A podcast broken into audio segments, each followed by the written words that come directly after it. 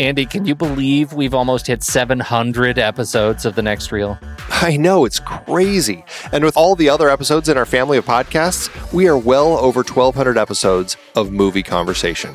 It's really pretty amazing that we've gotten to have these in depth movie chats every week for over a decade now. And we couldn't have done it without our loyal community of film fans. Their support over the years has meant so much. For sure. That reminds me, we should give the merch store a shout out. Buying shirts from thenextreel.com slash merch is a great way listeners can continue to support the show. Plus, they get to sport our great designs. Absolutely. I think sometimes folks forget we have a variety of shirts, mugs, phone cases, and more available. In fact, a great place to start is with a shirt sporting the Next Reels logo. We also have that classic Fast Times Spicoli Surf School tee or the weirdly popular Rusty's European Tour shirt. The one from National Lampoon's European Vacation. Why is that so popular? Search me, but we have sold a ridiculous number of those. I guess there are a lot of Rusties taking trips to Europe? We're always adding new designs based on movies we've covered, like our brand new design for a streetcar named Desire, featuring a streetcar named Desire.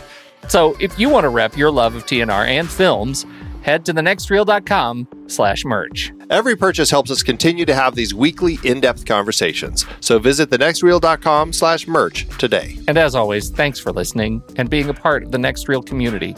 We've got lots more great movie chats coming your way.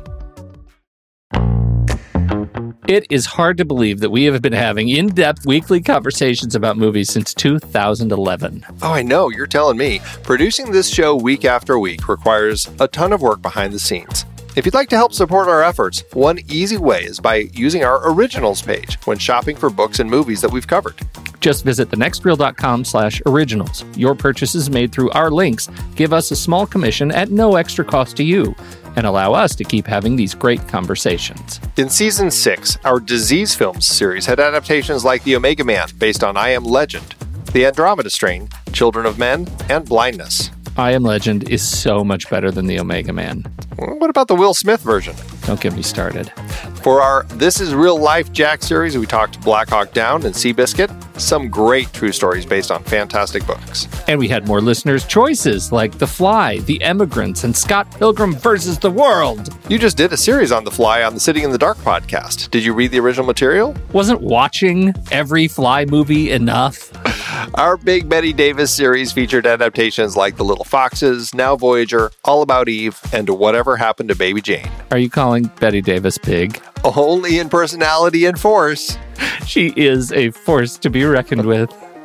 We talked about the entire The Godfather trilogy, of course. Iconic page to screen, even if it is just the one Mario Puzo book. I wonder if Coppola will ever make The Sicilian. We also had some Zhang Yimou adaptations with Ju Dou and Raise the Red Lantern. Absolutely gorgeous movies. And don't forget the Hughes Brothers series with From Hell, based on the graphic novel. Brilliant material. Kelly Reichardt gave us Wendy and Lucy and Certain Women, adapted from short stories. Plus more Hayao Miyazaki as we tackled Howl's Moving Castle. Find all these books and more at thenextreel.com slash originals. Every purchase supports the show. Get the full list of adapted films that we've covered at thenextreel.com slash originals and start your next read today.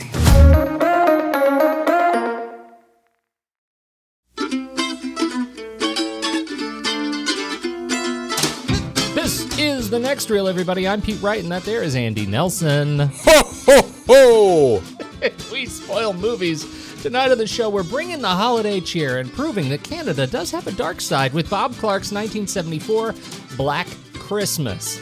Before we get into that, you should learn more about us at thenextreel.com. Subscribe to the show in your favorite podcast app or join us on YouTube. Follow us on Twitter and Facebook at The Next Reel. And if you've ever thought to yourself, yeah, you know what?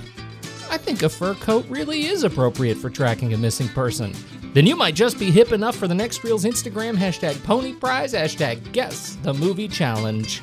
And with that, let's see if Games Master Steven Smart has this week's winner on a hook up in his attic. Steven?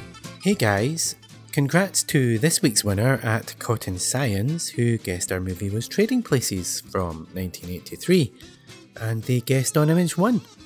I'd like to thank everyone for taking part over the last year and to wish all our winners the very best of luck in the upcoming draw. We've already started a new challenge over on Instagram, so hope everyone who listens to the show will join us for 2017.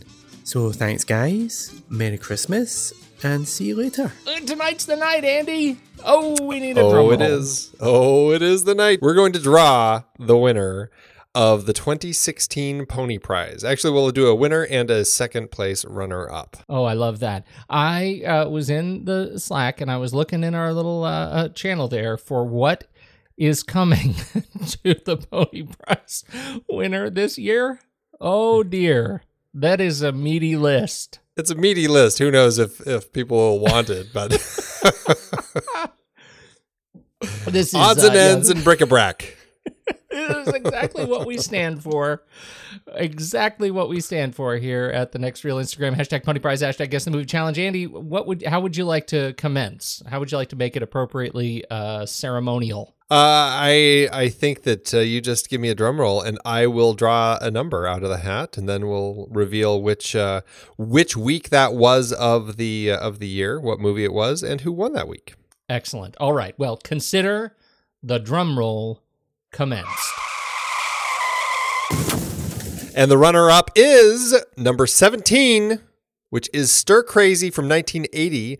The winner of that week was at Fegfi. Congratulations, at Fegfi. You are the runner up of our Pony Prize. Congratulations at Fegfi. And now I, I think we I think we need a uh, a, an even more robust drum roll. Would you agree? Yes, I would think so. All right, let me commence the more robust drum roll now.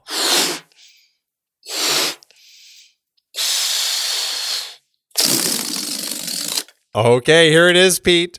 This is a really recent one, too. It is just a few weeks ago. The winner is The Holiday, a little Christmas movie. And the winner is at Snuggly Mama. Oh, excellent. a one-time winner of the year, and at Snuggly Mama took it. Congrats at at Snuggly Mama, you are uh, you are our winner. That's outstanding. Uh, One time winner with as many people who stacked the winnings. Uh, Some unreal image guessing talent this year oh yes, uh, in the Pony Prize. I can't believe it. That's fantastic. I know. Are we we doing- had we had some people winning. Uh, you know, I, I I don't know how many times the at Cotton Science and Brendo sixty one and at Fegv had been. Well, at Fegv is runner up with I mean at least ten wins. Uh, the others, I mean, at least seven or more. So uh, yeah, I mean, it's it just goes to show it's such a random. Uh, such a random thing, but yes, at Snuggly Mama and uh, at Snuggly Mama. Aside from the Pony Prize, is going to also be our next listener's choice in a few months, right? Yeah, absolutely. I can't wait. Can't wait to see what Snuggly Mama comes up with. Uh, should be a fun show. We've got lots of stuff coming your way. Uh, the list, I know, Andy, you're going to post the list soon, right? As we get closer through the end of the year. I'm going to post it uh, sometime after the Black Christmas, after this episode goes live. We'll post it on Okay. our Facebook page so everybody can see what at Snuggly Mama and what at Fegfee uh, win for the Pony Prize this year. Excellent. I can't wait to see, uh, you know, that the uh, the old uh, eBay pages that go live. That's the next Oh, Real Pony Prize awesome. junk page. There's some really good stuff in there. Uh, I guess we could talk about that next week uh, once the once the winnings go live. But we had some good donations in there, and so very there is exciting. definitely some fun stuff. Definitely some fun stuff. We have, you know what? We do have a blot spot for the show. Ben Lott has written in with his rebound on the uh, the third Godfather movie. Part 3 of the Godfather saga certainly has issues. I struggled with the muddled ending a bit, and I thought there was some lazy script writing. However, you're right, this might be Al Pacino's best performance in the trilogy, and something about Michael's struggle to go straight and escape the role of Godfather worked well for me. While Part 3 is clearly the worst in the series, that doesn't mean it's a bad movie. Your rank 209, my rank 115. I think he's he's on our side. I think so. I think so. I was worried after after Rogue One. He went militant. In his He went rogue, one might say. you don't say that. Uh, but uh, no, it's definitely. Uh, I, I absolutely agree, and I think there was a. I, I think if I remember, there was a contested uh, Rochambeau in our discussion, our ranking of Godfather Three, and you're still a little bitter about that, but that may define why our rank is 209 and his rank is 115. Stone, what is it? Stone Rock? How do I play this game again? oh, I guess I won. Whoops. oh no, no, we're not bitter. No, Andy, it's time. Let's do trailers.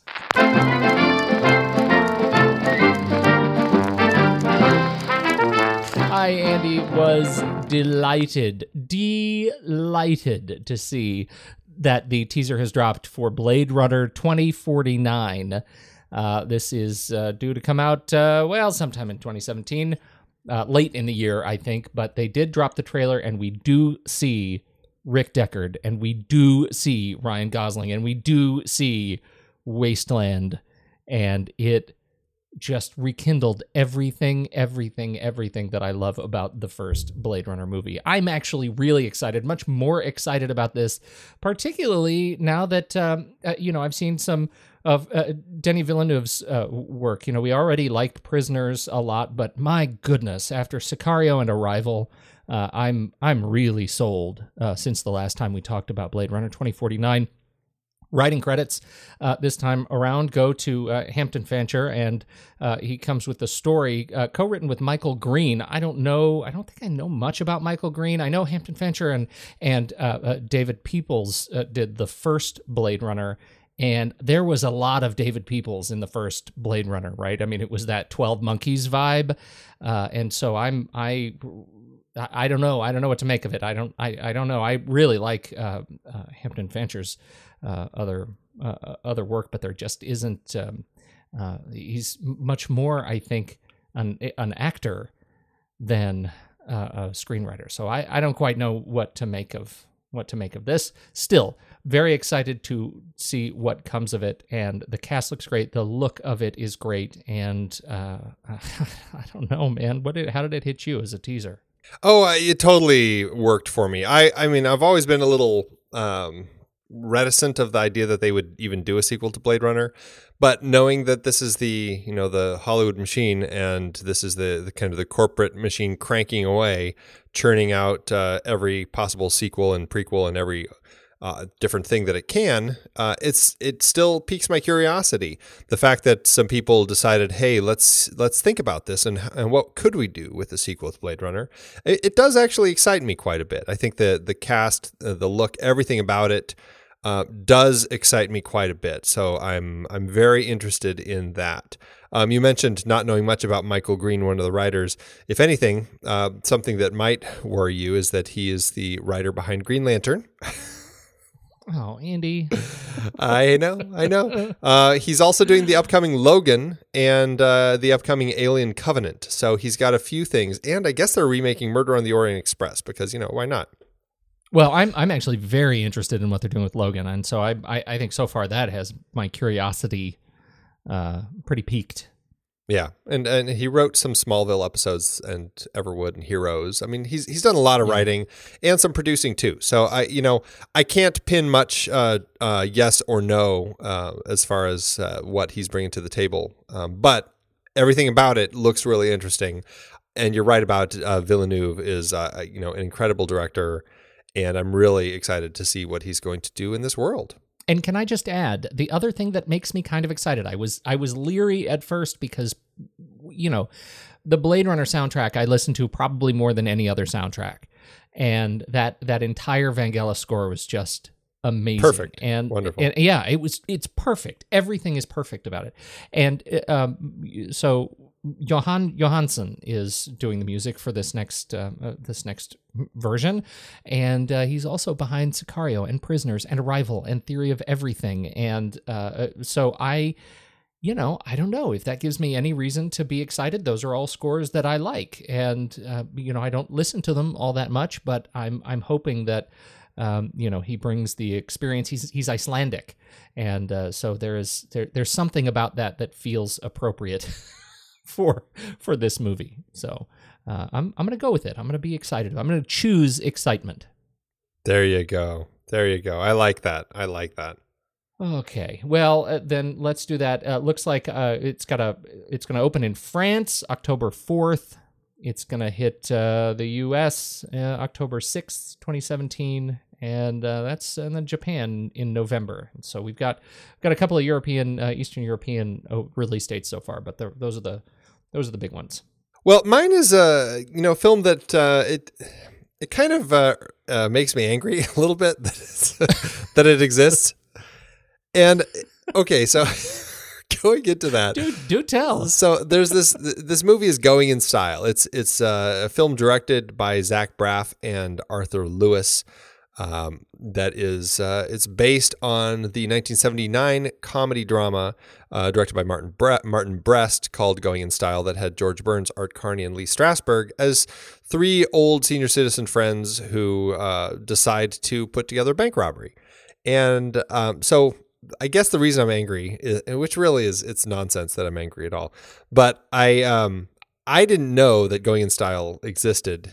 I started writing a, a heist film with a bunch of senior citizens a few years back, and uh, and then I, was, I had this whole idea and was putting it all together. and I was so excited. Nobody had ever done this before, and then I heard about this movie that Zach Braff was remaking called Going in Style, and I learned all about it, and that was like my movie and I was very disappointed that it existed. Uh, and then so, and I still have yet to go watch the original 1979 one because it just it hurts me too much. But I will at some point uh, watch it. Certainly, hopefully, before I watch Zach Braff's. I I haven't seen anything by Zach Braff that he's directed that I've actually been very excited by.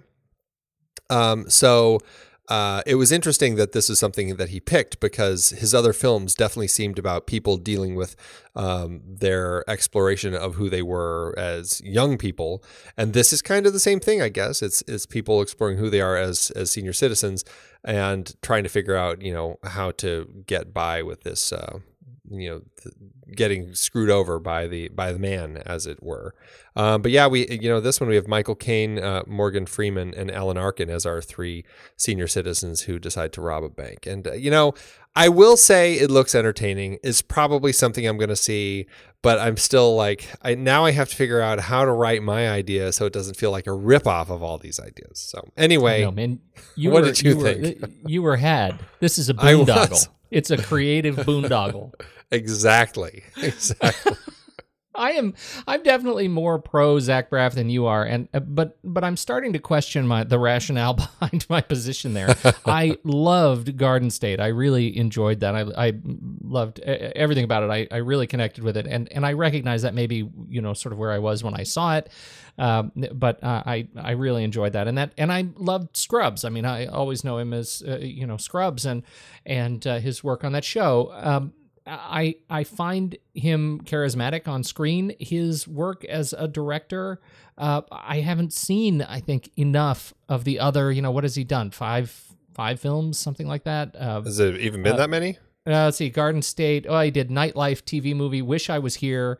Self promotion and then Going in Style is is coming. okay Um, in addition to the episodes, he's he directed seven ec- episodes of, of Scrubs. Um, yeah so uh, I, I feel like I can't really uh, judge the rest of his work besides Garden State. I, I didn't actually see Wish I Was Here. Did you see that one?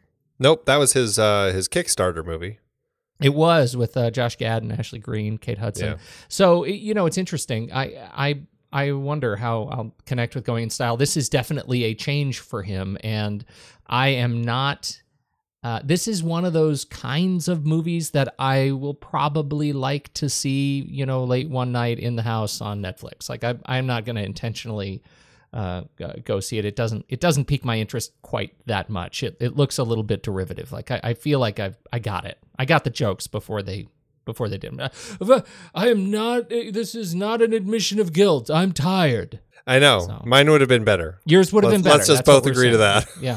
All right. When's it? When does it hit? It opens April seventh next year, uh, and then uh, Germany, France, Brazil. Uh, it'll open a little later in April, but it doesn't have a lot of release dates yet. Just a few countries. So we'll see how wide this one gets. It doesn't seem like something that's going to spread across the world like Rogue One. You don't think Al- You don't think Arkin has that kind of pull? That old Rogue One juice. It sounds like a disease. Oh, Rogue One is spreading across the country. Oh, Andy, uh, this is Sergeant Nash. Are you the only one in the house?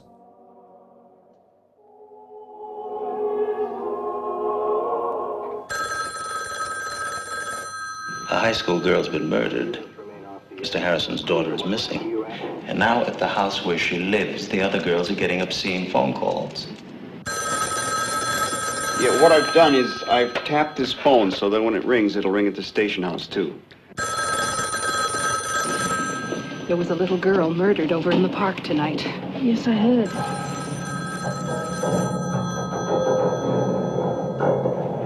Your phone's ringing.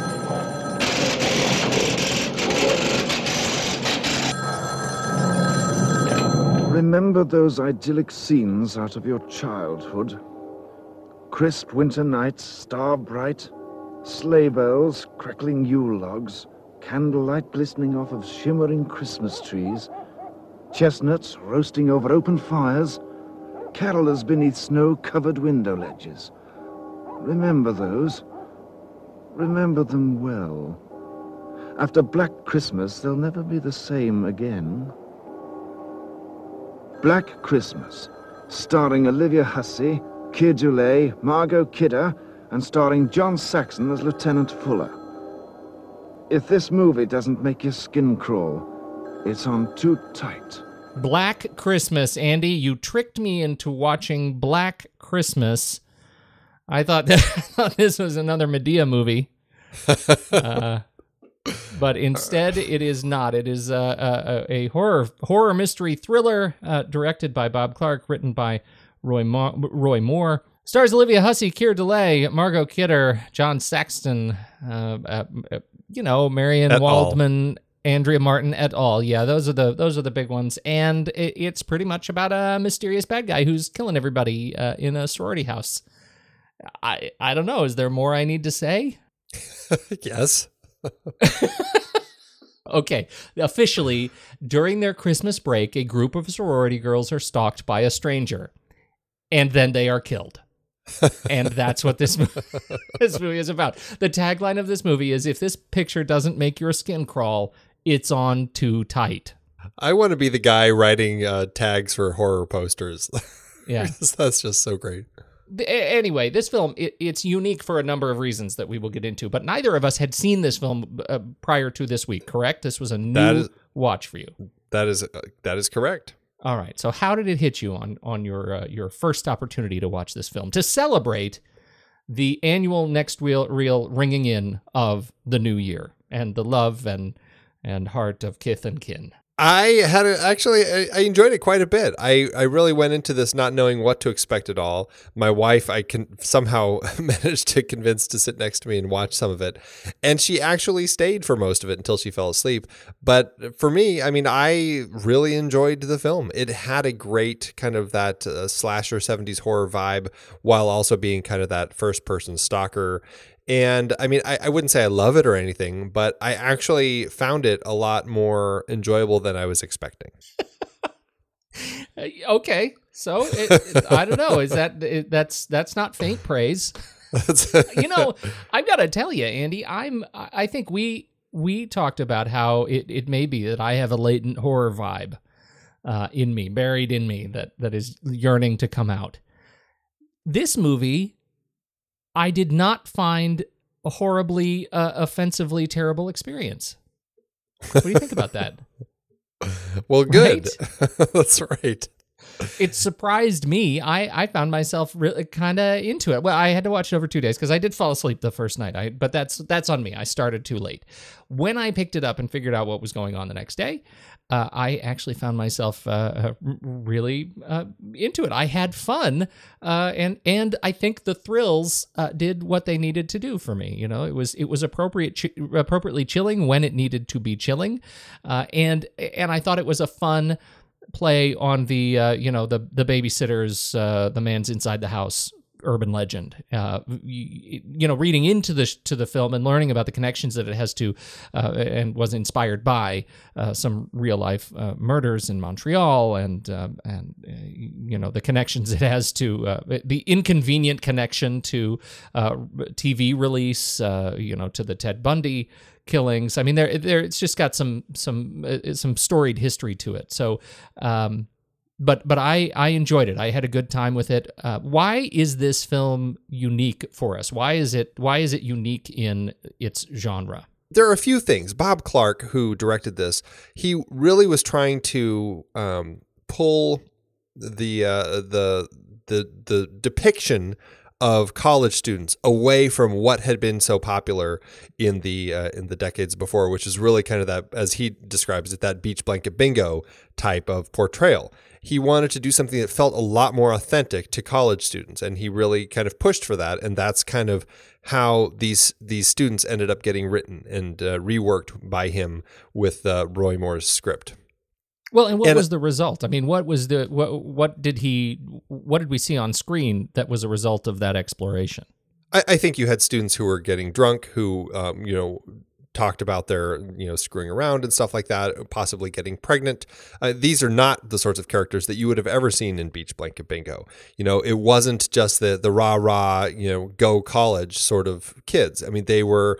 Uh, they were a sorority, but they were partying and they were, you know, the, likely doing drugs and, and, and enjoying themselves quite a bit. And and so that's something that was kind of fresh, I guess, Yeah. for the time. And and they were sort of listless. I think that was another thing that I walked out of. Like they were they were sort of rudderless, you know. And I think that was you know prior to this point, you know, they were you know where we we would see college on screen. It was always really strange to find a rudderless person, you know, in in that capacity. Everybody really kind of was doing the school thing in order to go be successful and become a statistic. Yeah, and and even so far as I, I thought it was really interesting to depict uh, Peter as this this you know music student who we don't know much about him, but you see him doing this. I guess it would be kind of a, a, a big final or something where he's playing some intense piece of music. And that's really kind of all we see. He seems to kind of do okay, but is he messing up? It's hard to tell because the music is kind of a you know discordant type of piece anyway. So I don't really know. But then the next thing you know, you see him coming in after hours and destroying the piano. And uh, you know it, that's all you really get of this kind of darker side of this character, and it's it's this type of student who isn't isn't necessarily clicking with what they're trying to do and might you know be somebody who does some bad things after hours like destroying a piano. I thought that was a really interesting aspect to that character and you know all the characters had those kind of uh, elements to them. You know, I think that's a great point, and I, I actually made that uh, that note too about Peter that that his story is actually one that I would be interested in seeing, uh, you know, on its own, right outside of the the sort of B bench strength character and and possible who done it you know uh, murderer in uh, in this kind of a film. Like watching him uh, struggle with discovering that he's actually sort of rudderless or kind of picking up a rudder and realizing it's not the one that he thought he had right? I i thought that was an interesting story. I think you can say that about just about all the characters on screen which is i found really unique that all the characters have something interesting, whether it's the house mom who's got her secret stashes of booze everywhere. Uh, they all was have a really riot. Oh, she's great. They all have really interesting little quirks. Uh, like I loved the. I mean, it's just kind of a random touch, but just the fact that Margot Kidder's character. Um, who really kind of just seems like you know just the ultimate party girl and just the the real kind of the the naughty one um, that she collects like little glass unicorns and they're all like sitting on her shelf in her room. That was like such a strange little touch, but it was like it really kind of showed a different side to that character that I would never have expected. And then of course she gets killed with her glass unicorn, which was k- kind of funny. But I um, have always said that when I see glass unicorn collections. I always look at the purveyor and I say, "Those will be your undoing." they never believe me, and now I now we know why. exactly, exactly. Do you know a lot of people with glass unicorn collections, Pete? I n- not anymore. Not anymore. oh, I'm sorry, I interrupted you. You were saying? No, it's but it's I, I like how all the characters have these moments, and even our protagonist Jess. I mean, she's pregnant and she wants an abortion, and she doesn't really love the guy she's with. I mean, there were just some really interesting character moments with all of these different uh, people that we meet throughout the film. Uh, you know, uh, going even further, we've got um, you know um, Lieutenant Fuller, played by John Saxon. There's this strange like little comedy bit going on in his office between him and the uh, sergeant up at the front and then the laughing detective who just always seems to kind of kind of laugh at everything that the guy up front is doing and and Fuller is always just like don't laugh don't laugh. It, it is just it was strange little moment, but it created such great chemistry and authenticity. And you know, we talk about on the show quite a bit this whole idea of of creating this world and and the world building. And sometimes this is what it takes to just fully build a world is just really nice detail to characters that make me feel like this is an authentic setting. To whom do we owe credit for that? Uh, uh have you uh, had a chance to read the uh, the script, the Roy Moore script? What do we think of him as a writer? So Roy Moore, he wrote this original script called The Babysitter, uh, based on this whole urban legend of the babysitter and the man upstairs. You know, he's in the house, he's in the house. That whole that whole concept. People didn't click with it. They couldn't sell it at all, and so the producers, um, they ended up having Timothy Bond do some rewrites and retitled it uh, as Stop Me. That put it into this university setting, and that's kind of the script that um, that Bob Moore got when he came on to it.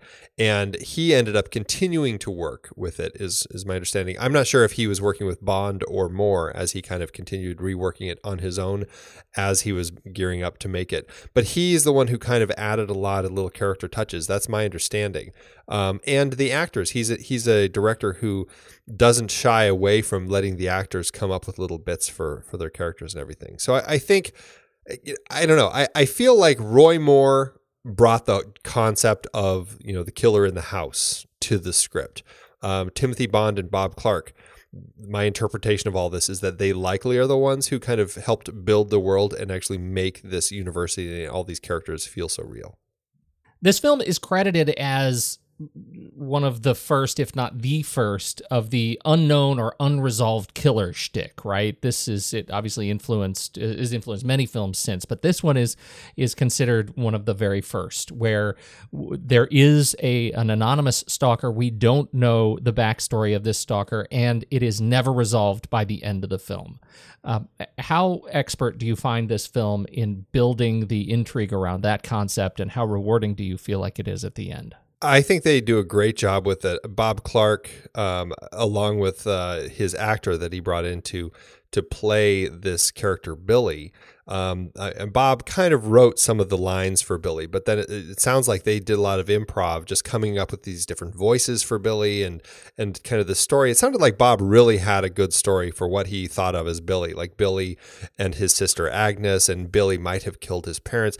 Bob is very elusive about a lot of the details, but he does give you some things. He, he won't say like if the if they killed the parents or what happened, but there's this kind of dark backstory with this character Billy. And the fact that we only ever hear him, I mean, he kind of talks to himself. And so when you're in the POV camera, um, you kind of hear him mumbling and stuff like that. when he's sitting in the attic and rocking the chair with the, the suffocated girl in it and things like that. And he's, he's going on and on and saying all these real weird, creepy things. Or when he's on the phone, um, you know, doing his phone stalking with Jess and the rest of the sorority girls. Um, I, you know, the fact that it's all done through this this kind of mentally unstable person who uh, talks to himself and makes these phone calls ends up really helping sell this whole concept. I think. I, I think otherwise it would have been a little more difficult to sell it, but I think it works really well in the context here. And uh, you know, there's only a few moments where I feel like it might not. I might not have completely um, uh, bought into some of the stuff like when when Jess realizes what's happening and she picks up the fire poker and she sees him and he he races down the stairs to get her and she, he grabs her by the hair and all that. I feel like you know she might have been in a place to recognize him or or at least see that it's not Peter. Um, yes. You know that's that's the one moment where I'm like, gosh, she was awfully close to the guy. She very likely could have at least been able to tell. Um, but for the most part, I think Bob really did a, a really good job of of using that POV style here. And you feel like the ending was was rewarding to you, like just the the fact that we end the film not knowing uh, who did it, and, and therefore no spoiler. Uh, you know, it was interesting I, uh, to to read that the Warner executives wanted wanted Bob to resolve the ending, and so it was actually the executive team that pitched uh, that that Clark offered, you know, our our fur clad boyfriend Chris to show up and say, Agnes, don't tell them what we did before killing her. Uh, and and uh, Clark won, leaving it actually unresolved in the end. So we, we don't know who killed all these people. Uh, you feel like it it was rewarding for you as a viewer. I love that. The fact that it ends that way uh, is really brazen. And I think that that's what ex- is exciting about some horror films is that you don't get that resolution. It you walk out of the theater still feeling uncomfortable, and that's I think what a great horror movie can do. Um, by having that resolution, it kind of puts you in a place where you're like, okay, everything's okay now.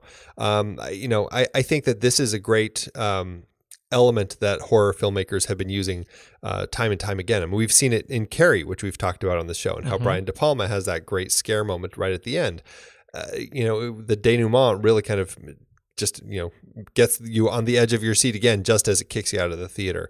And that's exactly what he does here with that last moment where you realize peter wasn't the killer the killer is still on the loose he's sitting upstairs jess is in the house all by herself and likely not going to be alive much longer as the phone uh, rings us out of the uh, out of the credits. So I loved it. Uh, you know, I actually did too. I really liked the way this one was done. That it wasn't that the film didn't end on a jump scare. You know, it ended on this sort of burning, kind of seething uh, horror that he's up in the attic and the phone is ringing and she is unconscious in bed and no one is in the house now right no one's in the house she's completely alone uh, and I, I, found that really that, that's a great terror moment. I think one of the things that, that I was a little bit disappointed by is the the killer's point of view was not universal. Right, I, I wanted to have to be as as soon as they established the killer POV gimmick, I wanted to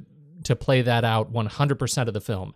And there are enough sequences where as soon as we cut to something with a killer, it's not POV. I I started to find that distracting. Like what's an example for you? Well, there are a couple of moments in the in the chase scene at the end. There are a couple of very brief moments where the killer walks in front of his own camera, uh, like just a shadow of the killer in front of the camera, so you can tell actually that we're not POV anymore. We're behind the killer, and uh, and that that sort of bugged me. The only time I, I found they could get away with it is when we when we pivot from the perspective of another character onto like the brightly lit eye uh, through a crack in the door or something like that. I thought that was that was great stuff. But there, there were some moments that I thought were interesting that they didn't leave it POV that didn't feel like it would take anything away to leave it POV. That reminds me a little bit of uh, I mean eye was so creepy it totally reminds me a little bit of Christopher Plummer's creepy eyes in uh, The Silent Partner, our uh, speakeasy a while back. Although this one almost is creepier because it's just the one eye looking at her through the crack uh, between uh, the door uh, and the door jamb. Uh, that was a pretty creepy eye. There's there's an interesting thing about that eye. They made a big deal showing us the eye, and there's a sequence where she is upstairs, and she gets a good look at the eye right through the door, because it shows her seeing the eye. We see her see the eye. Then the eye looks back at her. Then she jams the door uh, because the killer is behind the door and she's right. on the other side of it. She jams the door, and we hear the killer start screaming, and she runs downstairs, and that's what ends up, you know, getting her down into the cellar. Right. And they made such a big point to show the eye and show the color of the eye, the sort of amber color of the the eye, the bloodshot. It's it's a pretty creepy eye. Then we see Peter mysteriously deciding that the only place that Jess must be is in the basement. right? I don't I don't understand that at all. Uh, but you know he's been set up as one potential killer, and she now has the fireplace poker. But then, just in terms of how they cut this sequence together, they do enough of these sort of crash like cuts into the face to show us the eyes, and the eyes are so obviously different than the eye of the killer that um, that it's almost like they're trying to to demonstrate to us that she is examining the eye, and yet she ends up killing him. Yeah. She ends up killing Peter and and so she doesn't see that the eyes are different. But we already knew the eyes were different and I felt like that was out of context. I she should have known the eyes were different. I, I guess you were paying closer attention to his eyes because I, I wasn't paying attention to the fact that they were actually different from the killer's eyes. I missed that entirely. Uh, but and I thought I really enjoyed the way they set this whole thing up um, with her killing him and never really revealing if he was the killer or not until that last moment. We don't yep. know that the killer is still on the loose. And I thought that was a really clever uh, story element here. I did too. And it's actually one of my favorite choices to cut that experience in a horror movie to not show her killing him and leave that hanging open. You know, it it honestly, I thought to myself, this could go either way. This really could go either way. They could. I would absolutely buy it if he kills her here. I would absolutely buy it if he's suddenly on the team and they're searching for the killer together.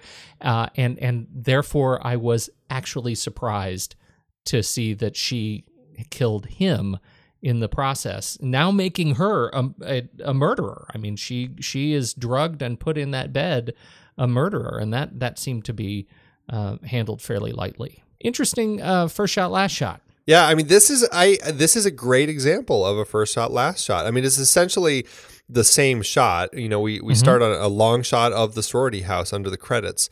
Uh, we hear the wind blowing. We've got this kind of this creepy choral version of Silent Night. There's a silhouette of someone then walking across the frame, and then we then we cut into the the front door. The girls come home, and then our third shot, we're into the POV killer shot as he's casing the house and kind of wandering around, looking up toward the windows up at the top. And the the last shot we get, eh, we're inside the house. We're in the third floor in the attic, and we are we we see Mrs. Mack hanging by the hook in the attic. Uh, we see Claire dead eh, with the bag still over her head in the foreground, and we slowly pull out uh, and realize that we're actually outside the house. We pull out of the attic window.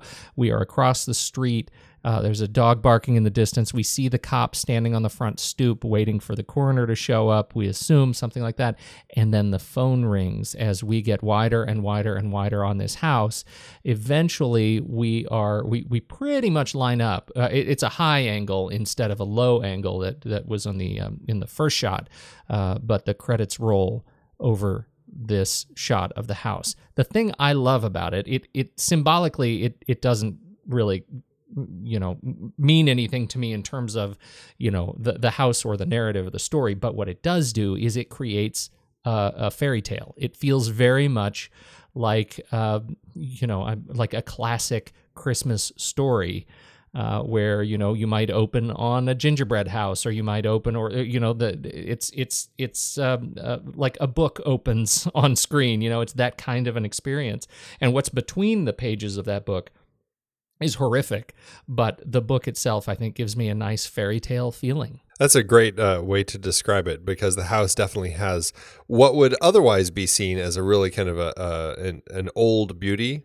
Um, but here, the way that uh, that uh, Clark and his team shoot it, it is a really creepy looking old house. I mean, it's this is this dark, dark house, and it's always in just the blackest night. Uh, just the way they lit it, everything is so dark and black, which I just love. Um, but yeah, it's it's this sense of this foreboding house that even after you get eh, after you go through the entire story, you get to this place at the end where it's like no matter what, you're not going to leave this house okay. and I think that's just a, a fun way to uh, you know spin it here. Yeah, I you know even the other end of that, which is you know no matter what, the house is okay. Right, right. You're right. going to do some horrible things inside it, but this house is still beautiful. There's something kind of, I don't know, subversively peaceful about that. I thought that was, uh, I thought that was great. Uh, let's talk about the cast. yes, uh, Karen Hazard was our casting director for this one, and uh, she landed Olivia Hussey as Jess. This ain't no Juliet, baby. Oh my! I don't know. I, I, I don't know much about the the. I honest. I I never saw the '68. You didn't? You weren't uh, no. made to watch that in high school? No, I, I actually was not. Uh, so this was the Franco Zeffirelli adaptation of Romeo and Juliet. Uh, she, Olivia Hussey was 15, 16. Truly the most buxom Juliet I've seen. Was she? I I have not uh, I have not seen it. What do we what do we learn from Olivia Hussey as as Jess, uh, nay Juliet? Uh, you know, she's got an interesting accent, which I, I think is great. Um, but uh, you know, she's she's a really interesting choice for the role here. She's a beauty. She's just kind of a natural beauty, and like I said earlier, she's our protagonist. But she also happens to have gotten pregnant with her boyfriend, who she doesn't really love. I mean, she kind of likes him, but it's it's that college relationship where she's like, I mean, he wants to marry her, but she's like, you know, I don't think I want to be with you. I don't think I want to have that life. I don't want to have this baby, and you know, I'm still trying to figure things out. And uh, there was something really nice that Olivia Hussey brought to that role. I, I enjoyed her in this character, and she really takes getting tormented really well. She does that. She does. Uh, she's Argentinian. I, you mentioned her accent. I would not have pegged uh, Argentina as her country of origin by her accent. It is a No, really interesting either. accent. Uh, But she she's since gone on to do a, a lot of voice work. Uh, she's she's done a bunch of, of work in what I would call you know sort of. Um, uh, biblical films, right? She's done a lot of Oh, yeah. stories from the Bible since then, and yet her voice work is all like Batman Beyond and Star Wars Rogue Squadron and Star Wars: The Old Republic video game, and and uh, I I don't know why that I find that amusing. Uh, according to Margot Kidder, I thought this was a funny quote. Uh, Kidder says uh, that Olivia was obsessed with the idea of falling in love with Paul McCartney through her psychic. ah, just sounds about right. It's funny hearing Olivia and Margot talk about each other. They they don't sound like they quite got along. Uh, They sound really nice about each other, but Olivia's just like, "Oh yeah, I didn't get to know Margot very well. She was very quiet." And Margot is just like, "Yeah, Olivia, she was really into Paul McCartney and you know, kind of that whole thing and she was you know, she had been in some big projects, so she kind of had that sort of, you know, star attitude, but you know, trying to figure it out still. And uh, I loved her. It's just she was, you know, they they they. It seemed like an interesting pair of those two. It kind of felt like a sorority sister relationship to me. Yes, yes. I think it works well for that on screen. Keir Dullea was Peter. Um, I would not have been able to place Peter without seeing the name and looking at his credits. Uh, and But- I'm I am sort of blown away that I didn't pick the other film that he is known for. Oh yeah, yeah. It's funny. My wife, uh, you know, we we started this and the and the the Blu-ray has the menu play and it's just got a bunch of scenes from it. And she glanced. It has a shot of him destroying the piano, and she's like, "Does this have Viggo Mortensen in it?" It's like, no, no, no, that's not Viggo Mortensen. This was made, much longer ago. But um, yeah, you know, he did have kind of that, uh, you know, that uh, uh, look, you know, definitely kind of that long, scraggly hair sort of look that I, I think it could work as a Viggo Mortensen. But yeah, uh, Keir Dullea is one of those actors that I haven't seen in a whole heck of a lot, but uh, he sure made an impression in 2001. He sure did. Open the pod bay doors, Hal. Oh, yes. Uh, as David Bowman in 2001. He was recently. He was in. I think he played um, um, uh, the the granddad in Infinitely Polar Bear, the Mark Ruffalo movie. Uh huh. um, uh, recently, and uh, so I, I mean, it's nice that he's he's still out there uh, working. Uh, but uh, and he was in Space Station seventy six, which I think we may have done a trailer pickup. I haven't seen it. Um, it was like a black comedy in space, so I don't know what to make of that. I had said about Margot Kidder that she's arguably the most notable face today, but certainly not at the time. It's interesting. Yeah, definitely not at the time. I think, you know, Olivia Hussey, Keir Dullea, both of those uh, definitely uh, had some pretty big credits at the time. And even Margot had some uh, big credits. I mean, she had just been in Brian De Palma's Sisters the year before this. Um, uh, but uh, certainly now, I you know, I guess it's a genre thing though. It really depends on which genre you're coming from. If you're coming from the horror genre, you might say that John Saxon might be the one that's most recognizable because he was in Nightmare on Elm Street. I mean, he's Right, been in right. so many things. You might say Keir Dullea if you're a real sci-fi fan because of 2001, or or you know Olivia because of uh, Romeo and Juliet. It's it's an interesting mix of a cast of people who are uh, well known in certain genres. Boy, that's the truth. Um, Kidder, I think, plays an admirable drunk, really convincing drunk, especially the line where she falls back on the couch and she's laughing and she starts talking and she almost throws up. Uh, that was about the most believable sort of micro drunk expression that I remember seeing on screen. Is that what she's talking about turtles, or was that a different Yeah, conversation? yeah, yeah. It was right after that, right? Oh, so Womp, funny. womp, womp, womp. I thought she Oh. was terrific. I was surprised she actually didn't. Uh, when I started the movie, just because she is for me that memorable face, I expected her to be uh, our central protagonist, and she very clearly is not. Nope. Nope. Nope. Again, unicorns undoing, lest we forget. You already mentioned John Saxon as Lieutenant Ken Fuller. Uh, he is, I don't know, he's more than a that guy, right? He's not Right. quite an A-lister. He's he's definitely in that gray area, but a crazy recognizable face. Over 200 credits, and you already mentioned Nancy's dad in Nightmare on Elm Street. Yeah, I, I think he's great here. He does a great job with this role. And I mean, he is one of those you're I mean, he is a that guy, but yeah, there's something about him that really makes him stand out. So he's he's a little bit more than a that guy, like you said. Um, I think he really is enjoyable here. And I, I like I said, I loved his whole team. They had such a great vibe.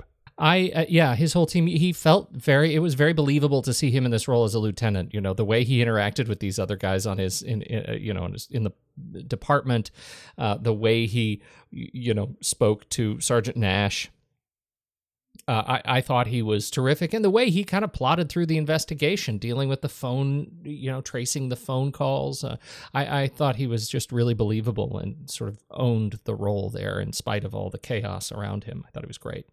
Marian Waldman as Mrs. Mack. Now, I, I don't really have anything to say about Marian Waldman, but given the series we we wrapped up a series ago, uh, I felt it appropriate to at least mention that this part was originally offered of the house mother to Bette Davis. Interesting. It would have fit kind of the direction Yeah. her career ended up going as her as she kind of uh, proceeded after uh, whatever happened to Baby Jane. So I think that so uh, would have been really interesting. She could have brought really Baby Jane to this movie, and it would have been fine. I would love to have tied Bette Davis into this series. Man, getting hooked like that, it's pretty brutal. And uh, I mean, both of the those first couple deaths were pretty uh, horrific. And uh, yeah, I mean, man, what a way to go. I I don't those houses. I I don't know. I I guess I I don't you know truck in those kinds of old houses, but I don't remember ever seeing a a meat hook quite of that size on a pulley quite of that size in a in a home in like Oh, a should- kid home. You should come over and look at my attic. Yeah. Oh, good. That'll be a good time. Yeah. Why do you say things like that? I'm new to this horror thing. Just shut up. Andrea Martin uh, is Phil, another one of the sorority sisters. The role was originally offered to Gilda Radner. She dropped out due to SNL commitments, uh, uh, short of actually starting shooting. So Andrea Martin comes in, uh, and Andrea Martin is of note because she is the only actress to uh, join the remake of Black Christmas uh, that they did in 2006. You know, I, I didn't. There wasn't a whole lot to her. I mean, I thought she was fine, um, but you know, her part was was awfully tiny. So I don't really have much to say. But uh, I I still enjoyed her for her parts that she had here. She is um, one of those incredibly prolific actors. She's got 154 credits, lots of television, lots of voice work. She is everywhere. She does have a, a very unique voice. IMDb pegs her top four as SCTV, Wag the Dog, Anastasia, and My Big Fat Greek Wedding. She was in the, the whole series of that as Aunt Voula. Let's talk about getting it made. Yeah, I mean, we already said this was a, um, you know, kind of a, a small film that uh, you know Bob Clark, you know, kind of took this script that these producers had found and they reworked it a little bit, but they didn't have much money. It was a very low budget project, um, but they got it made. I think it was like nine or ten weeks as far as getting the production done, and so they really just had to kind of crank through it and and and make it happen quickly. But they were shooting this. It sounds like winter, either the end of uh, '73 or the beginning of '74, and uh, just or, actually it might have started the end of '73 and then ran into '74. Um, shooting over the winter, and they said it was awfully cold to film up there, but just to kind of keep that authenticity. Um, and then yeah, Bob Clark had Reginald Morris on as the cinematographer, and you know, I think that uh, Morris and his camera operator, Bert Dunk, really kind of are the ones who are credited with kind of coming up with this whole stalker cam. I mean, it sounds like it might have been used in a film before this. Bob Clark really he he feels like he in conversations he feels like he had remembered seeing a film that had a tiny bit of that, like that kind of stalker POV camera, um, but he was not able to remember what it was, and so for all intents and purposes, I mean, he kind of stole it for this, but it seems like this is kind of the origin of really creating a killer character where the entire uh, film, when you when you're when they are on screen, you're looking at it from their point of view. To the point where they designed this whole uh, hands-free rig, so Bert Dunk, the camera operator, could have this camera mounted on his shoulders, but use his own hands. So when you're seeing him climbing up the trellis outside of the house, that's actually Bert, the camera operator, climbing up the trellis to kind of create that scene. Um, or when he's wrapping the uh, the the plastic around um, uh, the girl's head. It's him wrapping her head with plastic. So, the stalker cam was great. Uh, you notice some split diopter work. ah, yes, gotta love it when directors throw that t- that trick in. It's fun to see, and I every time I see a split diopter, I just find it really fascinating that they actually worked to construct the shot in such a way where you would have those two different depths of fields. So it's it's always interesting, even when one of them is like the back of of Jess's head as she's talking to uh, to Margot's character Barb.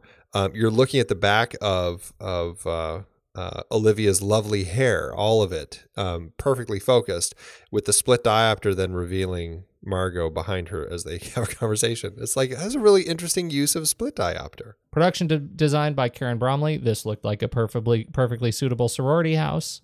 Yeah, and apparently the the actual house was quite small. So I thought they did an effective job of making it feel uh, spacious and or at least spacious enough uh, for all of the big scenes because it does start actually feeling claustrophobic as we get toward the end. It sure does, especially that last scene. There's a wonderful, uh, long, long tracking shot. You know, where we, where first of all, it does a complete uh, sort of rotation around the upstairs hallway, and you actually see for the first time the proximity of all the girls' bedrooms to the attic, the ladder going up to the attic. I thought that was a great reveal. And then the stairway down to the living area. So you get a sense of just how small the house is, which actually sort of pulls back the curtain on some on, on some of the way they handled sound. It should have been, um, you know, uh, it, it's maybe less believable as a result of that shot when they're yelling for one another and can't hear one another and assume they're sleeping. They were yelling really loud. Uh, and so, um, you know, I think I, I, don't know. I thought that was interesting, but Well, you have to factor into the great. the the thickness of walls in this era of building. You're you're right, uh, and, and not the completely open atrium stairwell that leads right up to the doorwell. You're you're right. You're right. I I I yield to the gentleman from Arizona. uh, we already mentioned editing. Stan Cole, uh, some great uh, horror cuts. Yeah, it's fun seeing those cuts, uh, you know, across the uh, the the scene when you're going from like when Mrs. Mack gets killed, uh, and and she screams, but just as she starts screaming, you cut to the taxi driver knocking at the door, screaming "Hello!" They've got that weird like magnifying glass like viewer to see who's on the other side of the door, uh, on their door, and you kind of see that weird shot through that magnifying glass of him as he's kind of screaming, "Hey, like hello, hello, hey, hey, hey." As he's trying to get somebody to answer the door. Um, likewise, there's a great cut when somebody else screams later, and as they open their mouth to scream, you hear the phone ringing, and then you cut to the phone actually ringing. I mean, it's just some fun use of of techniques like that. I thought that Stan Cole um, really, and, and he and Bob Clark had some fun with this. I think so too. And you know the sound too, the the Foley in particular uh, was mixed so well. I think that the you know we talk about the music was crazy with Carl Zittrer and all the cool things he did. You know, tying forks and combs and knives to piano strings to warp the keys for the score, and then you know slow it down and alter it on tape later. Uh, but the there was a uh, a creaking house sound. Do you know this sound? The creaking step. it. Oh yeah. Oh my god, that was just awesome and so scary. Uh, it was a, a wonderful use of just wood on wood that was so subtle, but then you just can't unhear it. And I've been hearing it in my house all day long. That's because somebody's in your attic with a big uh, meat hook on a pulley. It could be. I don't even know what's up there. I know some No, things we got for our wedding, you know, Exactly. 20 years ago are still up there. Yeah. That's maybe what they're living off of a punch Yep. bowl Yep, exactly. with a head in it. Awards? Did it win anything, Andy? Was it remade a thousand times? It definitely, uh, it definitely did get a remake. You know, it's interesting for a film that, um, well, you know, I guess it's one of those things. It was a film that uh, didn't garner a huge following until much later. Um, I mean, it got a few awards. The Canadian Film Awards, weirdly, I, I'm curious. I have to look and see what it was up against. But it won the best performance by a lead actress for uh, Margot Kidder. It's one of those weird ones where it's like for this and for A Quiet Day in Belfast. So she won it for the two films. And then Best Sound Editing by Kenneth Heeley-Ray. Um, it was also nominated for Best Horror Film uh, by the Academy of uh, Science Fiction and Fantasy and Horror Films. So, I mean, it was kind of recognized in a few different places, but um, it's not exactly what you call a horror film. Um, but as far as the sequels and remakes, this is one that it's like I'm kind of surprised that it didn't end up getting a sequel. But maybe sequels just hadn't kicked in. I mean, this was just the year of Godfather Part Two, so they weren't into this whole numbering thing yet. People were just Yeah, getting used to it, right? Right.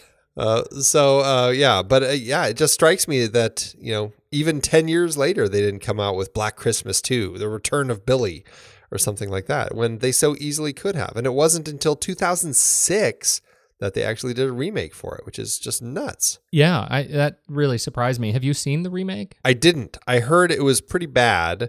Um, but uh, you know, after watching this, I'm kind of curious about it. I know Bob Clark produced it, and my understanding of hearing him talk about it, he kind of worked with kind of the the storytellers, and they wanted to really do a lot more of building in the story of Billy and his sister Agnes, and kind of the whole backstory, and maybe even tying in some of the other characters. I mean, that's something that I think uh, some of the uh, people involved with this film mentioned is that you know Chris kind of disappears pretty readily. What if maybe Chris was kind of involved in in this the murders? And my understanding is that Chris might get tied into the crime in the uh, remake.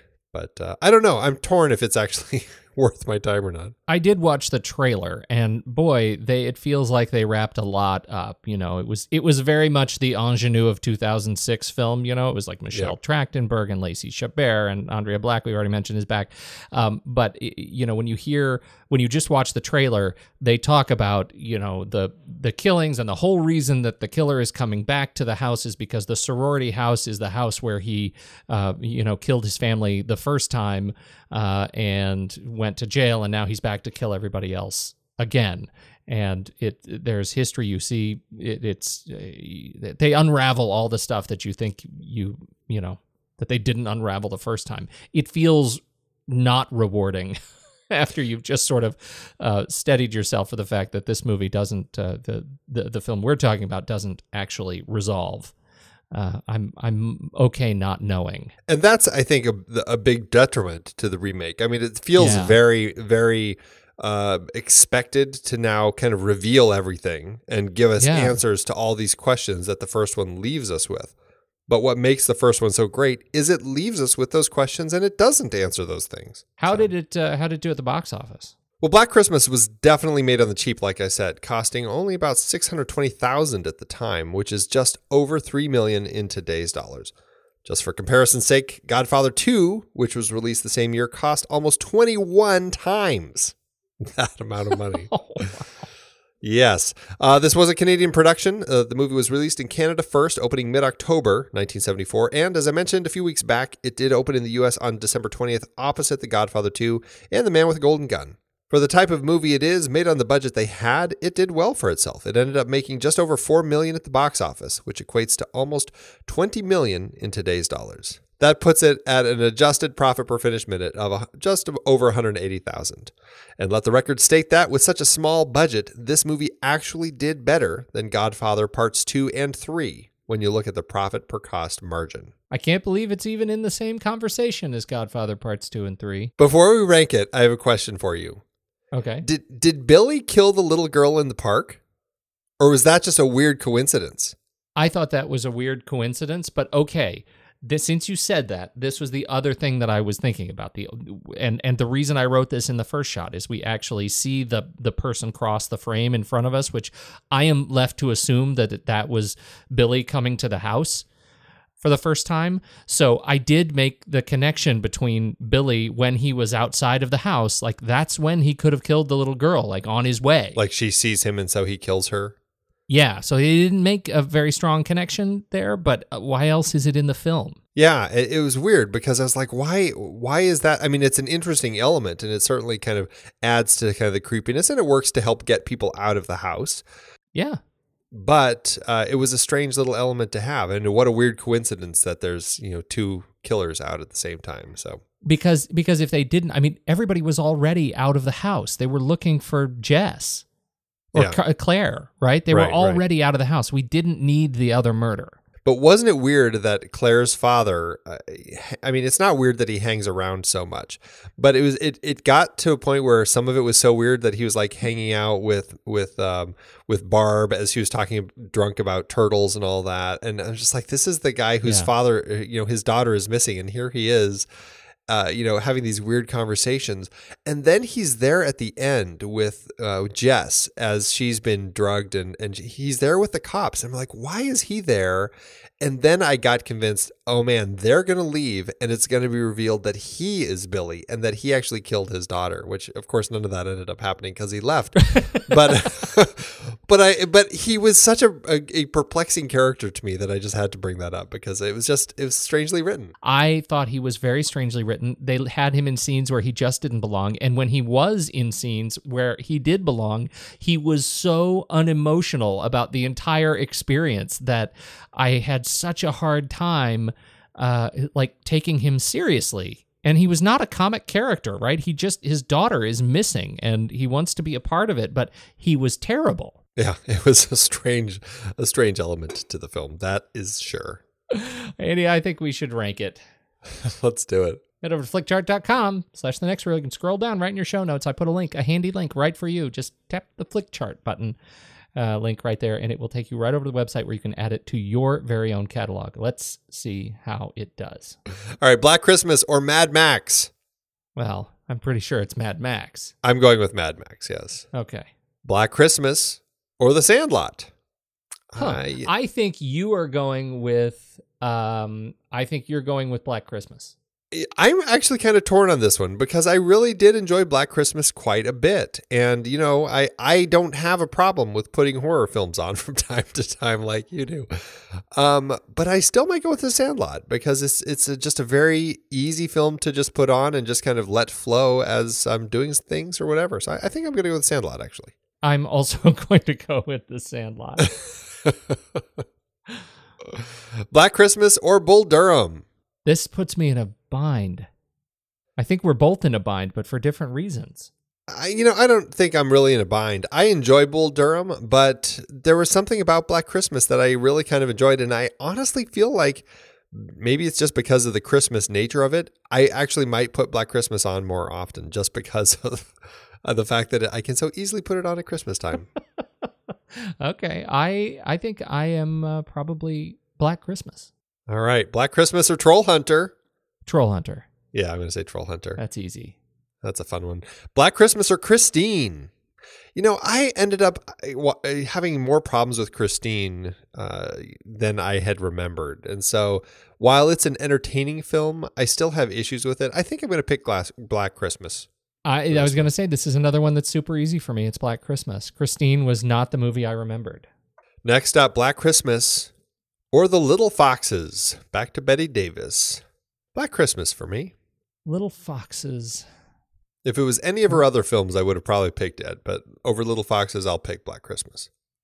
You know, I feel like uh, I I feel like Little Foxes. Uh, that has that has stuck with me a little bit more, just from a cultural uh, sort of interpretive perspective. I I really that's that's stuck in my teeth, Andy. I think I might we might have to go to the mat on this one. Let's do it. One, two, two, three. scissors. Oh, oh, Crushed. Bette Davis just crushed you. Bette Davis crushed me. All right. Next up, we have Black Christmas or the recent remake of The Magnificent Seven. I'm Black Christmas. I'm Black Christmas. Andy, what is going on? Hey, I like this, Pete. I like this side of you. wow. All right, man. Well, that leaves us at 233 on our chart. It's in the 200s. Pretty healthily in the 200s. It took a stumble from the first couple, but uh, you know, Yeah, it ended up yeah. being okay. It's in an okay place, I think. It's a really I fun, entertaining film that I certainly would watch again. It's funny that we didn't mention the the U.S. release version of it was Silent Night, Evil Night, but it not to be confused with the Santa Claus killer movie, Silent Night, Deadly Night. I uh, which where would you rank those two, Black Christmas and Silent Night, Deadly Night, Andy? I've never seen Silent Night, Deadly Night, but I think we should put it on our list for next Christmas. it's on there. That's good. I am willing to check it out, Andy. That's a Oh, new so thing for me. What does this do for your Letterboxd ranking? This is a tricky one because I, I think there are some issues I have with the film, but I enjoyed it quite a bit. So I'm, I'm sitting at a three and a half, I think. I think that's where I'm going to land. Three and a half out of five. You know, I was going to put it at two and a half, so that gives it a solid three. What do you think? All right. I'd say that's okay. We have a three star horror movie. There you go. Love Pete. Where do we go from here as we ring in the new year? Uh, we're going to kick off the new year with an Eddie Murphy series, which is going to be a lot of fun. We're starting with Trading Places because it does have a tiny tie into New Year's. Uh, so that's kind of our New Year's film. And then we're going to do uh, Beverly Hills Cop, which is going to be a lot of fun, and end the series with Coming to America, a great little dose of Murphy in the 80s. That was a good time for Eddie Murphy. It's going to be a fun series. I think so too. All right, Andy. Well, this has been exhausting, and now I have to actually go sleep with the lights on. But you know, I do have to go to bed. But Pete, wait. Isn't your bed the attic?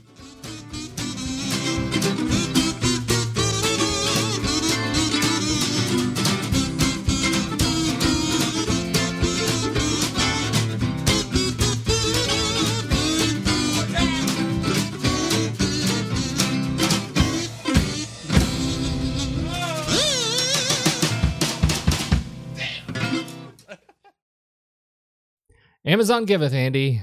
As Amazon always doeth. Oh, and I think horror movies are particularly juicy for the Amazon uh, critique.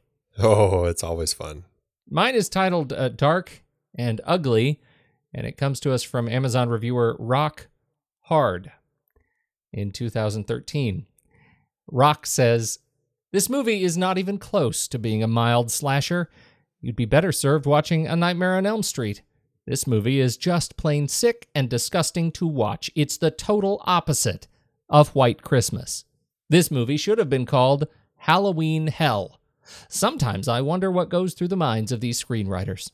The movie begins with the camera focusing on the five pointed stars on the building and on the building number, which is six.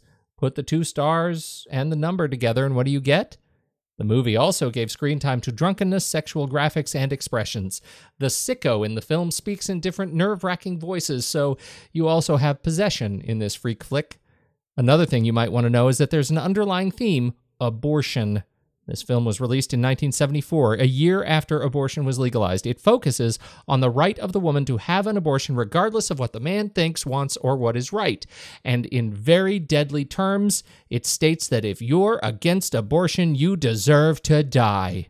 These are all unsettling and purposely crafted messages within an inhuman movie. It is not to be watched during the Christmas season, especially with loved ones and family.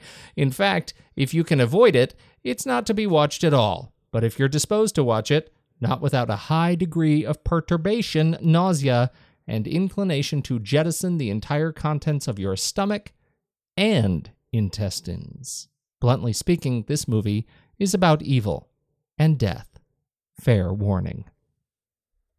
Wow. Well, at least Rock has a point of view.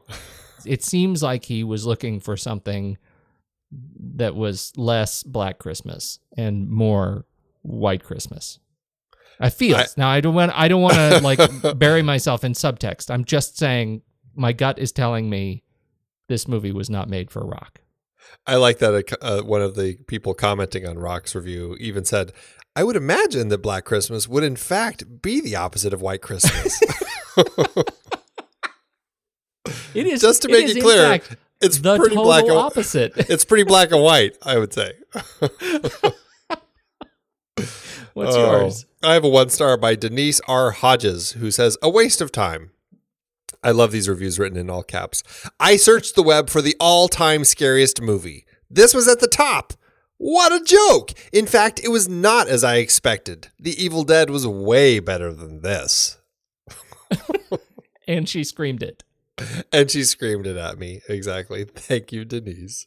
There is nothing warmer than Amazon.com at- during the holidays, don't you think? Oh, with a cup of uh, apple cider. Mm, makes me happy. Thanks, Amazon. I've been podcasting since 2006.